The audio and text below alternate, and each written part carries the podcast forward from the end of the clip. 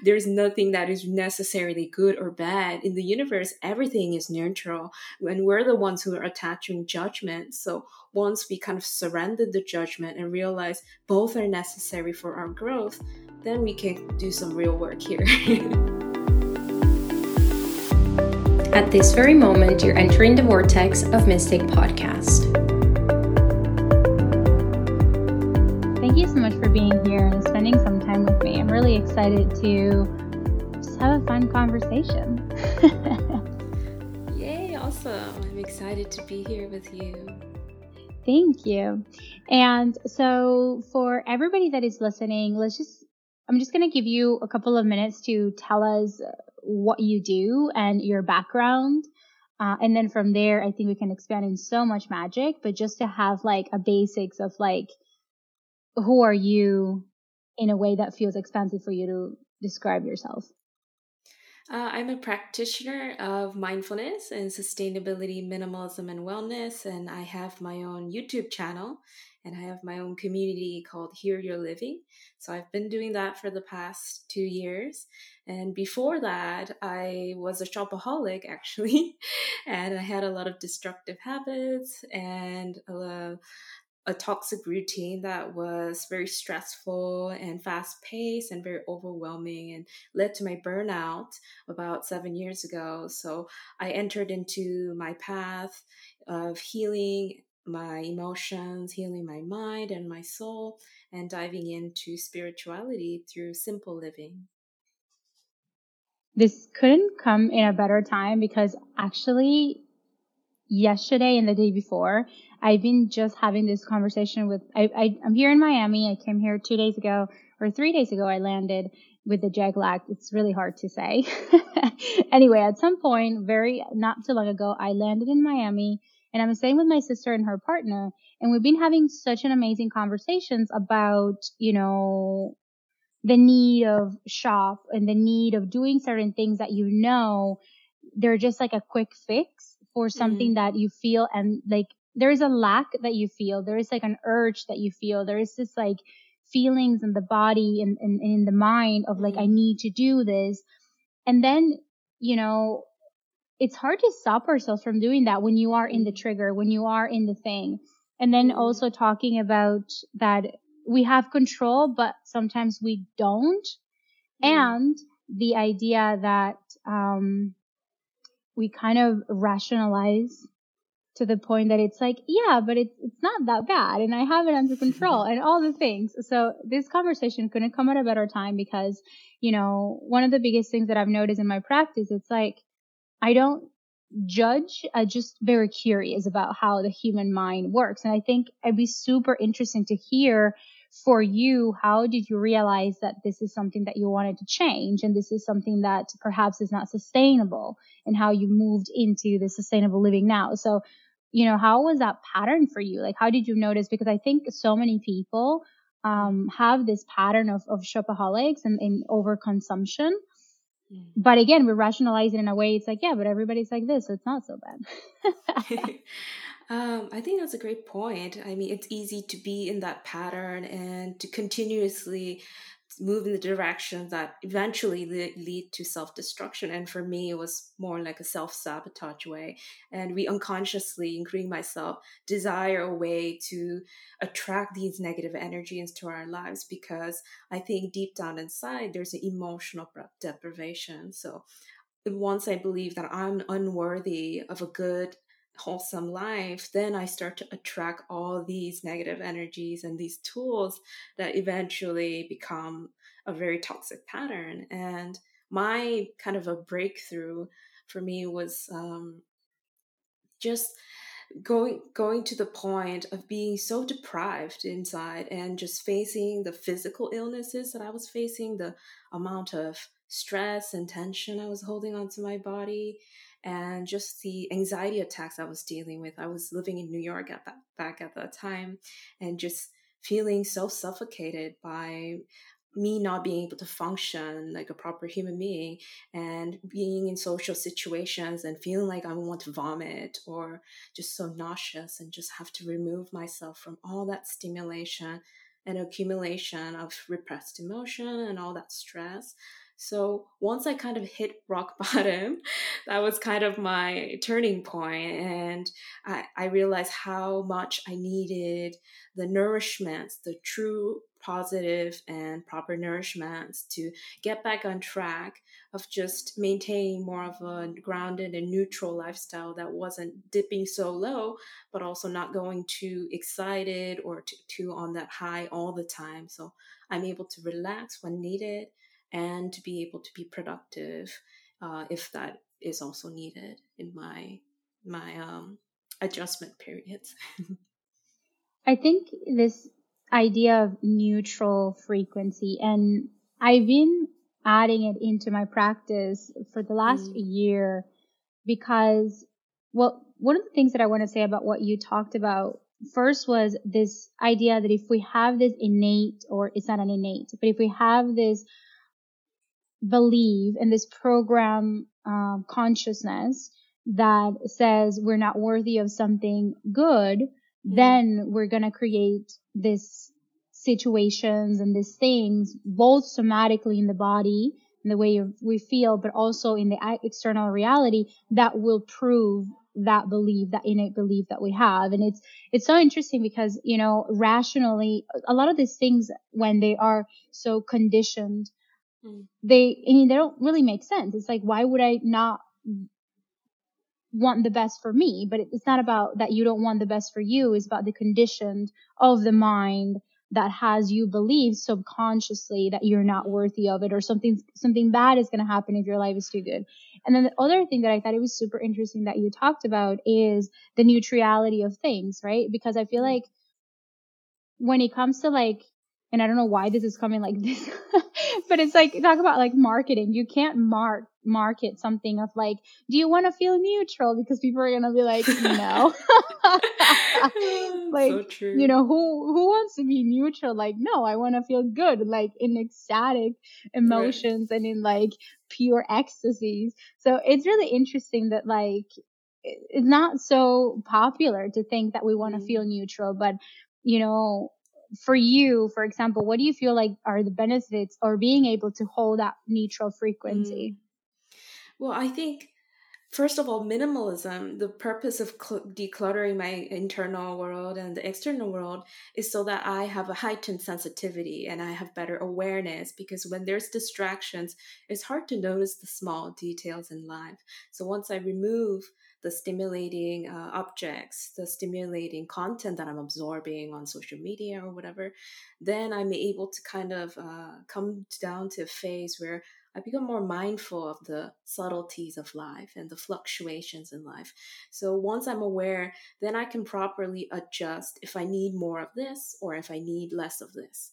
So I become hyper aware. so that's when I can make the adjustments of neutrality because life, I think, is full of good moments as well as bad moments. So if I'm exhausted, I have to engage in an activity that lifts me up a little bit so I can be on that kind of middle ground. And if I am too hyperactive and and doing so many things, staying so productive, then I need to re- relax and rest and do self care. And if I'm too unproductive, I need to lift myself. So it's a balancing that we have to do.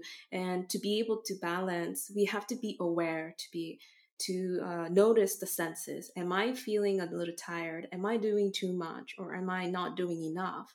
So that's where the minimalism kind of plays a role in uh, bringing that neutrality yeah, I, I totally hear that because the way you're describing it, what is coming through, it's like it's it's like energy management, right? Like we are energetic beings and as we manage our day and our work and all the things that we do, this is like the unseen world that it's, you know, really what we are made of and what's creating that external reality all the time and how we feel.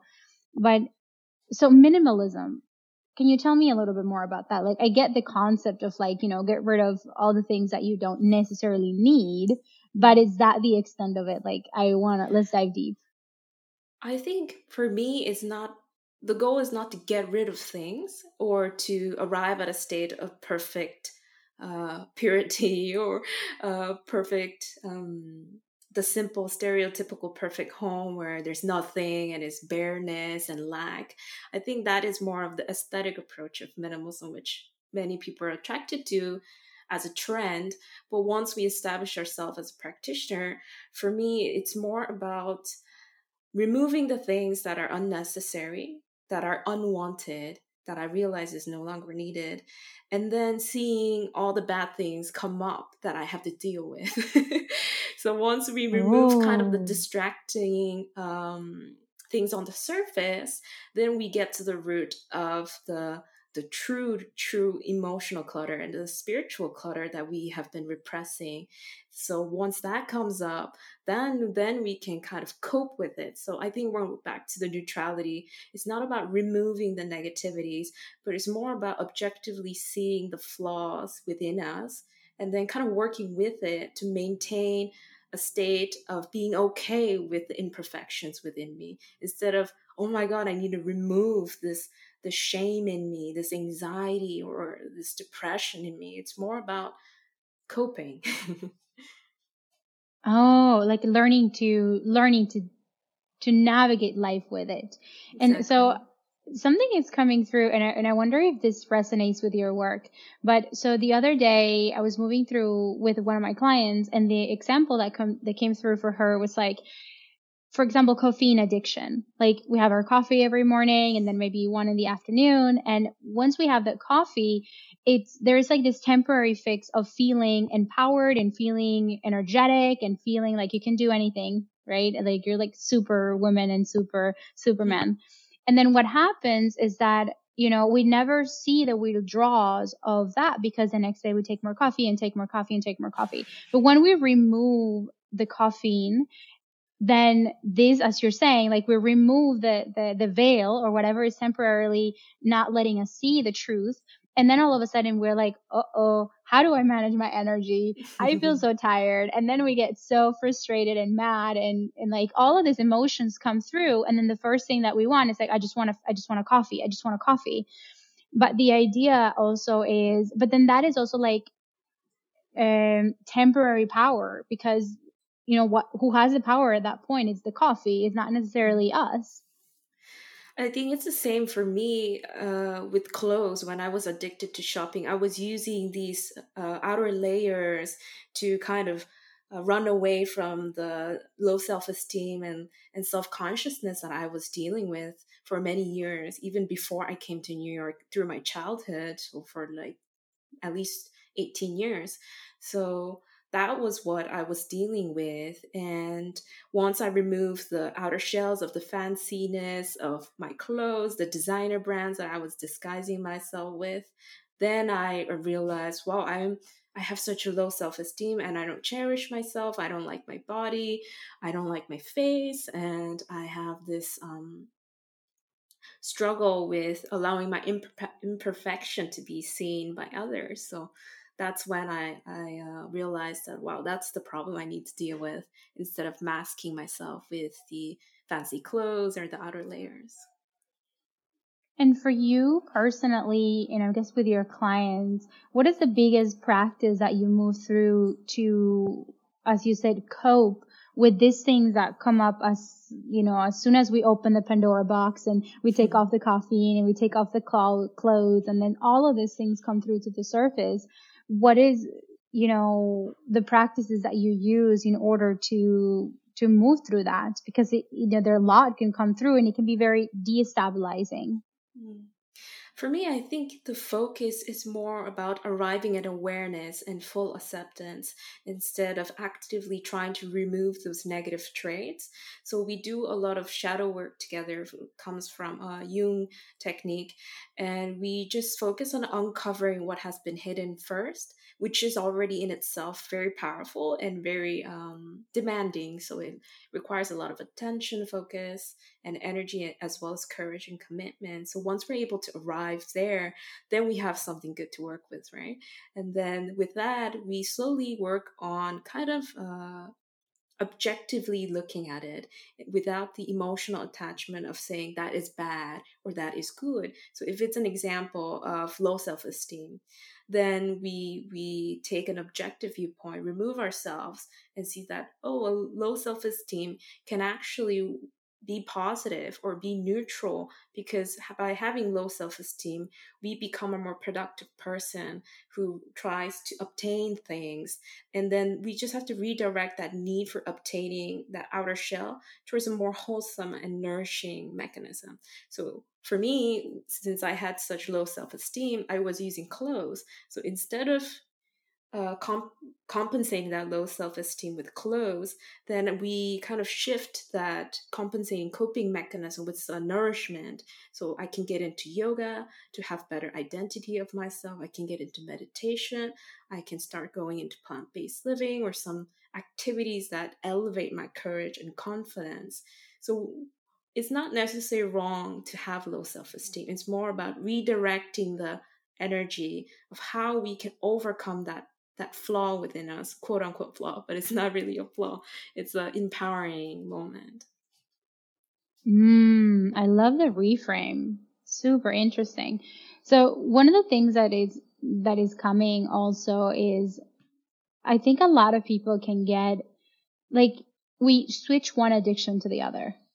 Mm-hmm. Does that make sense? Like a lot of the times we have an addiction to clothes or having an addiction to coffee or to bad relationships, whatever it is, and it's a bad addiction and then we still move it to another addiction like one of the biggest things for me, for example, in my journey, when I started with yoga, I loved yoga, but at some point I realized, and this was one of my teachers who brought it up and said, you know, addiction can look like anything. It doesn't necessarily has to be a bad addiction. Like addiction can come in, in many forms. And I noticed for myself that yoga also became an addiction for me mm-hmm. because then it was just like I was going, you know, three times a day and that was all I was doing at the time. So how do you what's your take on on moving one addiction to the other and is that like yeah, I don't know.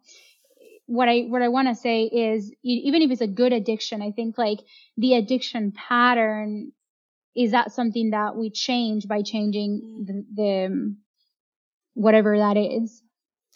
I think that comes back to just humanness. And I recently talked about this in my podcast, and I was saying that we just need a substitute to what we are addicted to and the bad behaviors that we are judgmental of. And so I did an example of I used to be addicted to sugary processed donuts, and then now I'm still addicted to sugary pro- sugary food, but it's not processed. It's raw vegan. It's made of whole ingredients, so it it doesn't make me feel sluggish or feel um, that is uh, destructive to my health. So I think the substitutions are always wholesome ways because we just have to accept that we're human. We always have to depend on something as a physical being. That's the purpose of our physical selves. So once we're able to accept that, then we see that humanness is okay. Being addicted but towards the direction of nourishment and positive things is okay. As long as we also balance our physical desires with more spiritual work. So once we just depend on our yoga addiction no matter how positive we depend on it so much then we deprive our spiritual selves. So we do the physical doing this and the things that benefit us in terms of action and material and then we also counterbalance that part of us with some spiritual work that doesn't require us to be actively engaged in an addictive behavior. Mm, really interesting. So when you talk about we deprive our spiritual self, what is what is that definition for you personally? Because I think spirituality is so beautiful in a way that, and I and I did a podcast episode about this too, that it's so personal, right? So there's not one I mean, there are universal laws, yes, but spirituality can look so different for so many people. So for you specifically, when you talk about the deprivation of the spiritual self, what does that, what does that look like for you?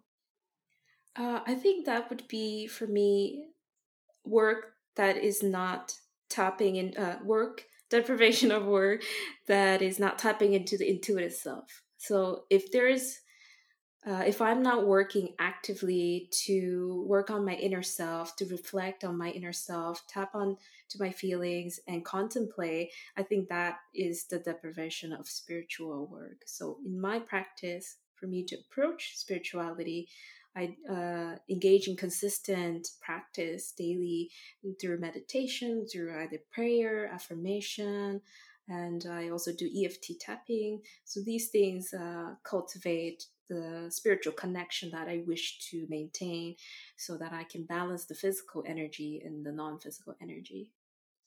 Oh my God, you just said something really, really amazing because you said these practices are what help me maintain the connection that I want to have or that I want to maintain with my spiritual self. And I think this is so interesting because the spiritual connection is not something that we need to do. It's something that is there but how much are we nourishing so that it is in our present reality, like in mm-hmm. our forefront of our cortex, right? Because one of the biggest things that people feel is that they don't have a spiritual connection.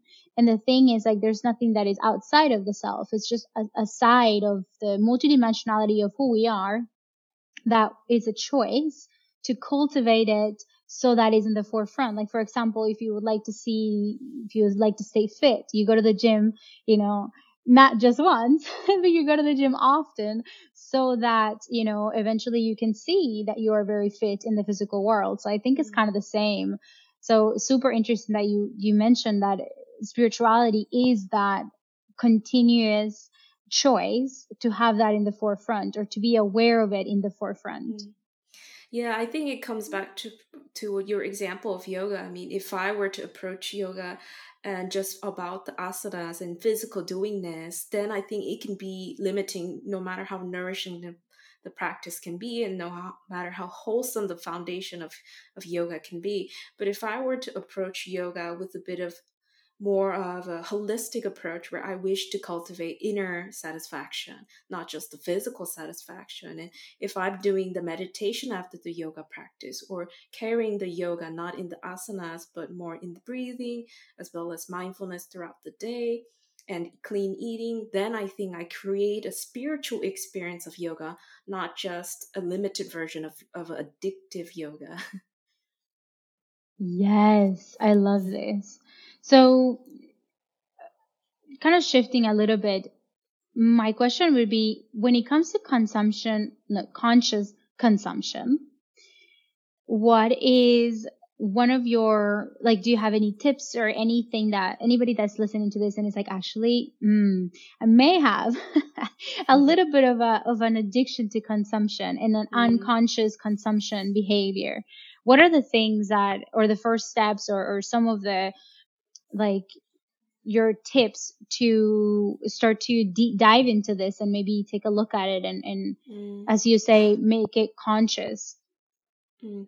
I think what's important to be able to consume mindfully is to be able to kind of uh, come to neutrality, as I spoke in the beginning, where if I'm deprived emotionally and spiritually, then there's a craving and no matter how uh, how much i withhold myself from drinking that next coffee i'm going to get back into the addiction in a couple of days or a couple of weeks so forced restriction always lead to binge eating or getting back at that oh. temptation so mm-hmm. once we kind of nourish ourselves in other areas of our lives, the deprivation is naturally corrected because we rise to neutrality. And from there, we no longer deal with the cravings anymore. So it's not about physically removing the obstacle, it's more about nourishing ourselves so we're elevated to the point of saying, I'm not dependent on that anymore. I don't need that anymore eh, because I have better things going on in my life.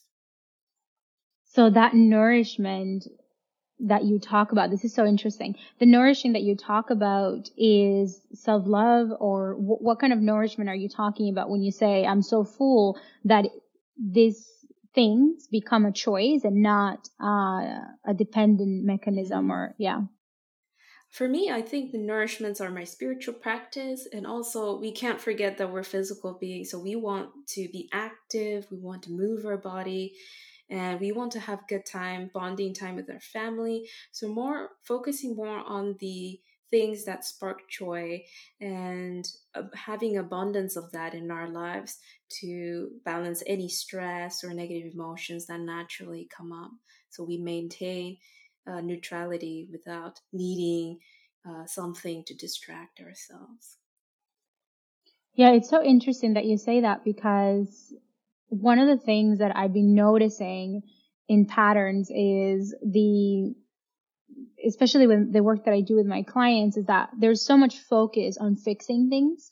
There's so much focus on what is not working. There's so much focus on the things that we're actually not enjoying. But all of a sudden we don't allow ourselves to enjoy until we fix this thing that we feel that needs to be fixed. And one of the things the biggest thing that I teach, and I wonder how your your point on this is, but for me, it's like nothing needs to be fixed in order to allow something different to come hmm. through. Meaning, we are so multidimensional. Like, imagine if we couldn't, I don't know, like see and walk. Like, what is that? Imagine if we could only see or walk. It, it doesn't make sense. And, and we treat ourselves like that. We're like, well, if I have, for example, one of the biggest things that I see is that if you are not feeling good, then you're not able to have a business. Or if you're not um, or if you have problems with a personal relationship or intimate relationships then a lot of people block money and block abundance. They're kind of choose but this is a choice right? It's a choice for us to to block certain areas because we feel we're not worth it or because we feel that it's not possible. So it's so interesting that like we think that we can only do one thing or that one thing can happen or that we need to fix this in order to create something different. But it's not true. Mm. I think that it comes back to the neutrality I was speaking about and why that is so important for me. It, a lot of times it's black and white. Either my life is good, either my life is bad. It's yes. positive or it's negative. And then and then if it's not perfectly aligned with with the per, with that part, then it it feels like it's not enough that we can't relax mm. and enjoy the state yeah. that we're in. So we have to kind of maneuver through these polar opposite forces and come back to the understanding that these things, good and bad, are necessary for us to grow. And it's actually necessary for us to be in a state of joy. So sometimes it's good to indulge in behavior we think may not be that wholesome because that actually gives us the motivation to attract more wholesomeness. So in, in my practice, sometimes I'm on my social browsing and sometimes i'm eating on binge i'm binge eating on raw vegan food and that feels good. And some days then i learn from that behavior that i need readjustment i need realignment. I'm going to get back on eating in moderation eating mindfully intuitively eating. I'm going to get back on detoxing from digital and enjoying nature and just being full in the experience of life not in the uh, the artificial world Mm, so you're saying that the polarities kind of one brings you back to the other and the other brings you back to the other. Yes. so, so that's more of the realignment that I'm talking about. Mm. And I love that because actually when we look at it that way, it's actual neutrality. Even though we are bouncing back and forth on those polarities, we are seeing them more neutral, more wholesome. Yes, I think, you know, for everybody listening, I understand and because, you know, what I was saying at the beginning, it's like if I market, I'm going to make your life neutral.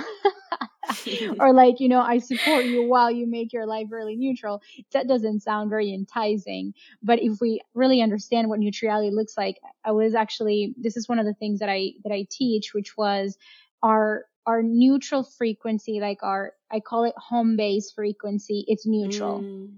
Our home base frequency, it's neutral. And we just consciously, when we are doing the conscious practices, go up and down in the ladder of like a volume, right? So the volume is really up and the volume is really low. And then sometimes, but that understanding that the neutral is our home base frequency, it's such a relief of pressure. Yes, exactly. It just goes back to us being human, and that's completely okay. And we can start to apply self compassion as well as self understanding once we accept that we are the bad habits as well as the good habits.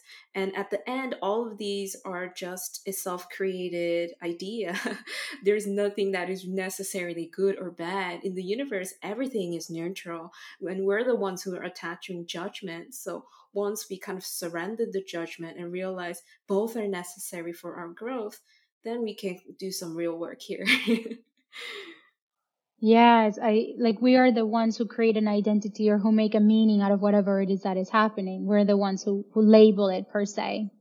Exactly. So it comes back to also minimalist as well. I mean, me identifying myself as more of an extreme minimalist with low furniture. I once lived out of a backpack. I had no furniture at some point for a couple years.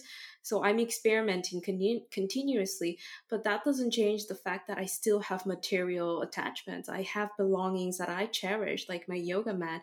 I love my futon bed or my bicycle and my my gear for uh, running my YouTube channel. All these things are necessary. So do we conclude that in other pers- other people's perspective that I am a material and obsessed person who is very uh, vain, or do we conclude that I am a minimalist person who's not really attached to these things? So, depending on the perspective, it can all be different. I'm both, I think.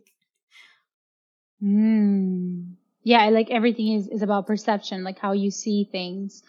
Um, so the you being into extreme minimalism and you said that you continue to explore so you're not like really rigid about this is the way and i'm going to stick with it my entire life. Yeah. you kind of see it as an experiment. And in this experiment i wonder about because you mentioned having anxiety attacks and having a lot of pressure feeling sick in the body so when those things because i think in our society nowadays more than ever we have more anxiety than ever more mental health um, these regulations, like so many things. So when you started to declutter and, and create all of this uh, space for yourself, did you find that because you created so much space, but so much came to the surface, did you feel like it actually contribute to your anxiety or as the beginning, it was actually more anxiety and more, um, destabilization because of all the things that you were finding about yourself? Mm.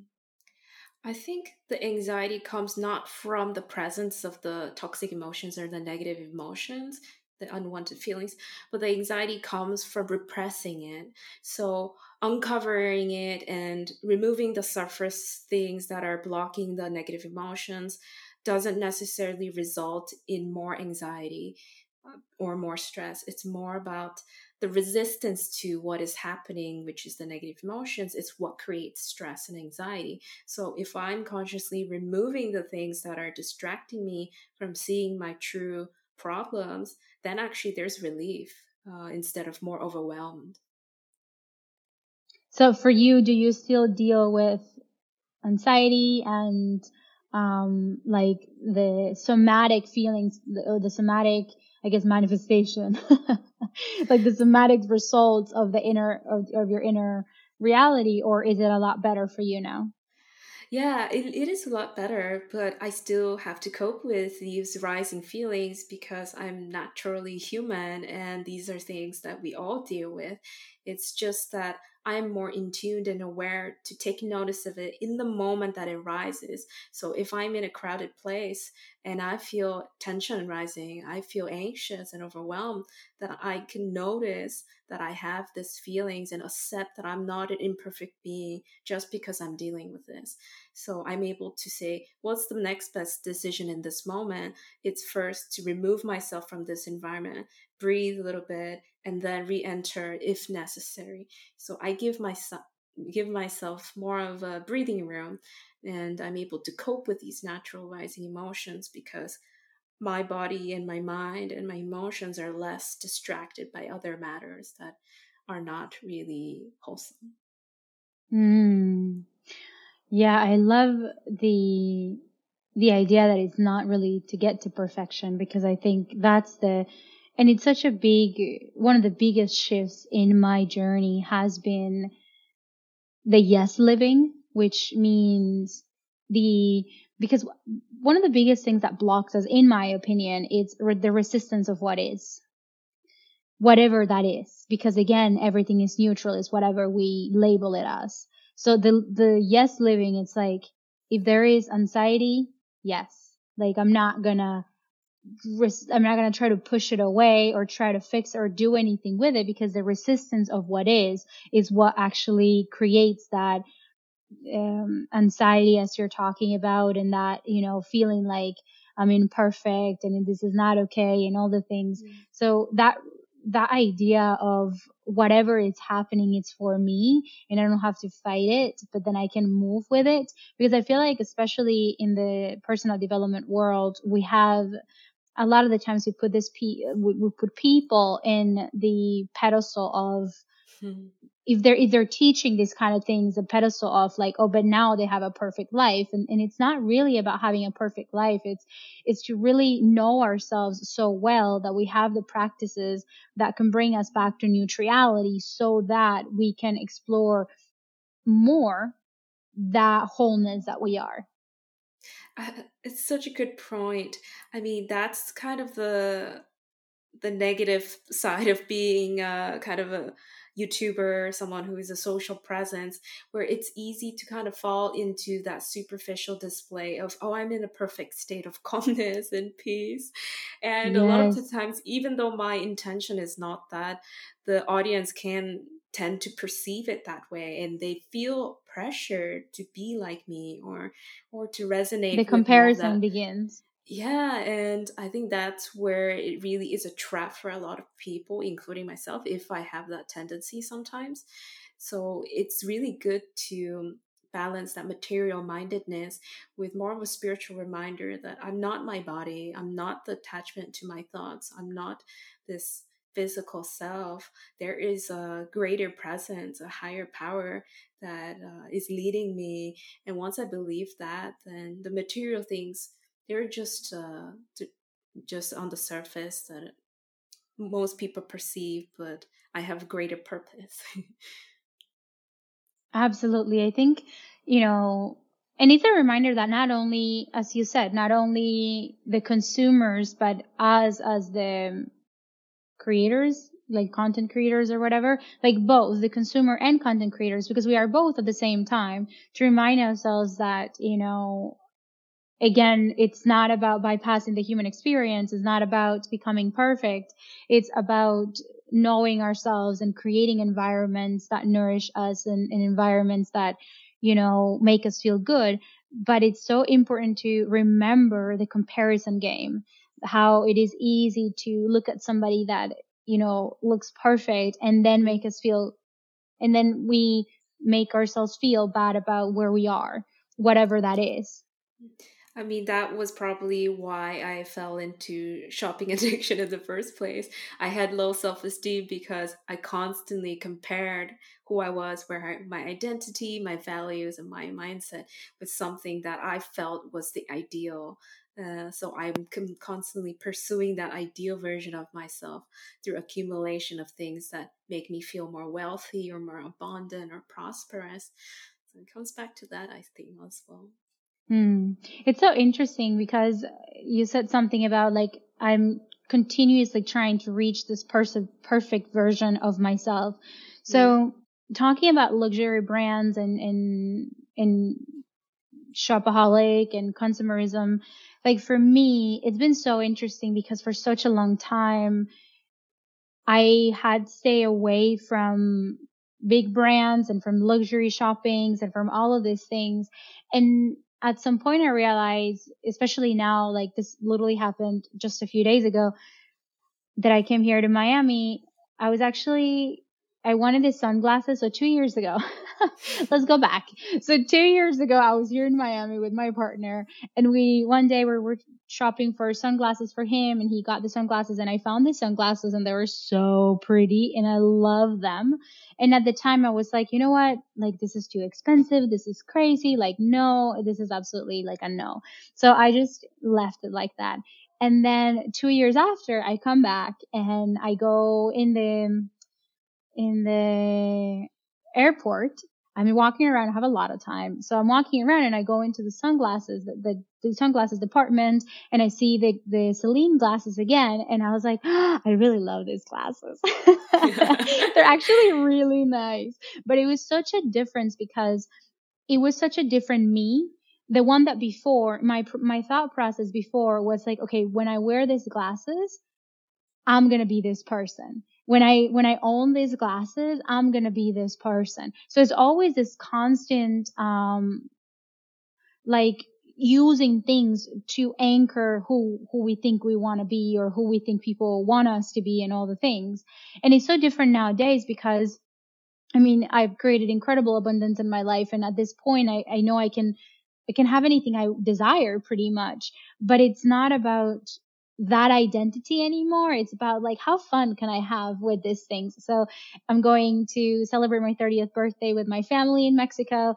So I'm like, oh, having the sunglasses is going to be so fun. And I, and I love them and I, and I really cherish them because I, I feel like they are like, um, um, not just like any other sunglasses. They're like, they, they, there's something with them. There's this beautiful vibration about these glasses and what they mean to me, but it's not about, you know, feeling me or making me whole, but it's about how fun I can have with the sunglasses. So I think it's so interesting about the, what we try, like a purchase of a luxury item or a purchase of, of clothing, how much you can tell about who we are and where we are in, in our personal journey and how fulfilled we feel. But it's still, I'm not immune to the fact that I caught myself also after two, like I bought my glasses and then two days after we went to the mall again. I think it was yesterday. We went to the mall again and I saw, you know, myself saying, Oh, I need this and I need this and I need this and I need this. And then getting overwhelmed about like, Oh my God, I need so many things. And I was like, but do I though? Like, where is this coming from? And again, it was like, I need this to be this kind of person. And it's like, no, not really. So I really resonate with it. I mean, I buy, as I said, I eat the same donuts, but I just eat a more healthy version that is more compatible to me and that's where we come back to the to the intention aspect. I mean it's more about attracting that good thing in our life because i deserve it because i'm a wholesome being and having that addition uh, elevates my uh, self but it's not that my worth is dependent on that object that's outside of me. And that's a totally different experience. I can engage in the same thing buy the same thing but have a different mentality. And once we shift our mentality from craving to appreciating and feeling grateful and aligning more with abundance internally and externally then i think it's major shift and i have an actual example of my um, approach to finances. When i first started my youtube channel was my mentality was being a youtuber putting myself out there doing coaching all these things writing my own book all of these things are going to be seen as superficial. It's all about success. It's all about rising above others and getting into that competition. So i thought I shouldn't be that kind of person. So I prevented myself with aligning more with expansion. But once I kind of aligned my intention towards more wholesomeness and saying, I'm going to help people and I'm going to channel my creativity, I'm going to align more with my design of manifesting generator, then I'm able to do the same things, but approach it in a more of a positive way that nourish me as well as be of benefit to others. And I realized that that's the shift from scarcity mindset and lack mentality to abundance mindset and about generosity and towards the shift towards humbleness. And that was really a big moment for me that probably many minimalists will also experience one day once they uh, declutter and they arrive at being content with what they have and they don't feel too stressed about buying more things. So wait, so the your finances, what you were talking about is that at the beginning there was this um, the goal was a success and then it shifted into the goal was actually something that was good for you, something that was good for the people watching you, something that was good for the world. And then that kind of as a byproduct created the abundance and created this kind of life that it's enjoyable. Is that what you're saying? Exactly. So if I try to pursue those sunglasses just for the material benefit of me elevating my status through it, then I think it can be a little limiting. But if we see that the sunglasses is something we appreciate, I feel grateful for, that it's aesthetically pleasing and nurturing for me, then that's a completely different experience. Oh, yes, I love that. And I love that you're saying that, you know, that was the difference between abundance mindset and lack mentality because this is one of the biggest things that I continue to work on and and I mean not continue to work on but like to anchor in my reality so that I come from not lack mentality but from abundance mentality of like actually you know everything is possible everything is energy i can i can there's everything is available to me because what it what it actually is is an experience is a somatic experience in the body and um uh psychological experience as well. And that is, I can do that right now. Like I can say, let's, let's go up into full ecstasies, put really good music and all of us can heighten the vibration and feel as if you've achieved everything that you've ever wanted. But as I'm saying this, there's two things about that because it's like, we can do that. Actually, we can put really good music mm-hmm. and raise into a really high vibration and feel as if we'd achieved everything that we desire. But for a lot of people, I think that would trigger whether they think they're worth it or not. And if we don't mm-hmm. think we're worth it, even if, even if that feeling is available to us, we can't tap in it. Does that make sense? Yeah, I think the internal works kind of makes the physical experience, uh, determines the physical experience as a wholesome or unwholesome. So if we have the the positive background in us already and we have that experience established, then whatever we do physically is not going to be vain, it's not going to be material, it's not going to be limiting. So the alignment really is the work that we must do internally. Yeah, and that internal the alignment as we're talking about the, the removing of the things that um, are kind of putting that veil or temporarily not letting us see clearly into what what are the areas in our lives in which we need more nourishment what are the areas in our lives in which we need to reframe what are the areas in our life in which you know the way we were brought up, the way we saw around as mm. we developed was not a nourishing programming. Yeah, and this process takes, for me at least, a lot of time. It took me five years to have more of established practice, and now I'm, I'm into seven years. And, and five years is the point I started sharing my YouTube, and even that even then I was still continuous growing and growing now. And a lot of the times my audience asks how long it's gonna take to heal and and through the coaching we they ask if um if, if this is going to be the cure or the remedy to what they feel is in the way but it takes time to do the readjustment, the realigning, and do the inner work so that we wait for the manifestations to happen conditionally. So we have to be patient.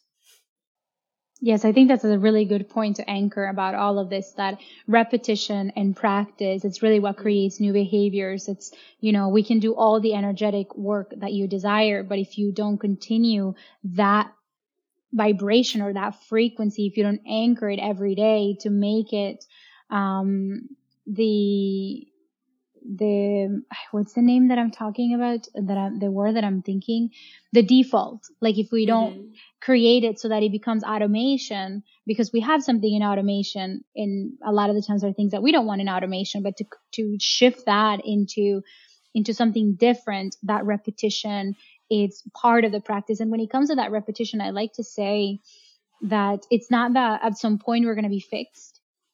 It's just that it's a continuous growth and is a continuous evolution and that it just actually never ends because who wants to end at like um i mean i don't know maybe people do want to go to a mountain a mountain and just be a monk and just sit there and you know that's that but but I think without bypassing the human experience, it never, it's never going to end. But do you really want it to end? I want to continuously get better. I want to continuously explore things and it takes what it takes. And when, you know, when I cracked one code, amazing. Let's get to the next one and, and be mm-hmm. grateful. But at the same time, continue to look forward to all the versions of ourselves that we get to experience in our lifetime through continuous growth and evolution and healing. Yeah, I, I, I love the process oriented mindset. And that's really where the gem is. I think even monks, when they go into the uh, seclusion, I mean, at least the monks that I know from from my journey, they're not enlightened. They haven't reached a state of perfection. I've seen many monks become angry or they have material mindedness at some point, but it's that they just have dedicated themselves to a practice of aligning with something they feel is is wholesome as as the nourishment. So they are also continuously working. It's not that they have reached perfection. And i think it's good to remember that we are all human that it's all a journey that we have to do adjustments that we have to be flexible and there will be times we go from back and forth from shopping to to no shopping or binging to eating mindfully. Mm, it's really good to allow those experiences to be present to celebrate how precious diversity is. I love this so so much. Thank you so much for sharing your your time for sharing yourself with us, for letting us pick your brain and, and have this conversation with me and for everybody that gets to listen to this conversation. Thank you so much for your presence and, and for everybody listening too. Thank you so much for tuning in and, and for being in this journey together. Oh my goodness. So after this, I'm sure, especially with the conscious consumerism and minimalism and, you know, sim- simple living and sustainable living, a lot of people would want to be in your world and, and listen more about um, everything that you have to share and your point of view. So where do we find you? You can find me on my YouTube, Heal Your Living. You can find me on Instagram, most of the social platforms, and as well as listen to my podcast, Heal Your Living. So you can reach me, and we can also work together and build a community through my coaching. So feel free to join if anybody is interested. I love that. Thank you, UM. This has been so amazing. And of course, for everybody, the note in the note shows you're going to get all the information about UM if you just um, go into the show notes and there's going to be everything there. This has been so neutral in a really good way, like a really fun conversation that didn't go too high or too low. It's just like a very, very chill energy. So I really like this. Thank you for sharing your, your time with us and thank you everybody for listening. I'll see you on our next episode. Bye bye.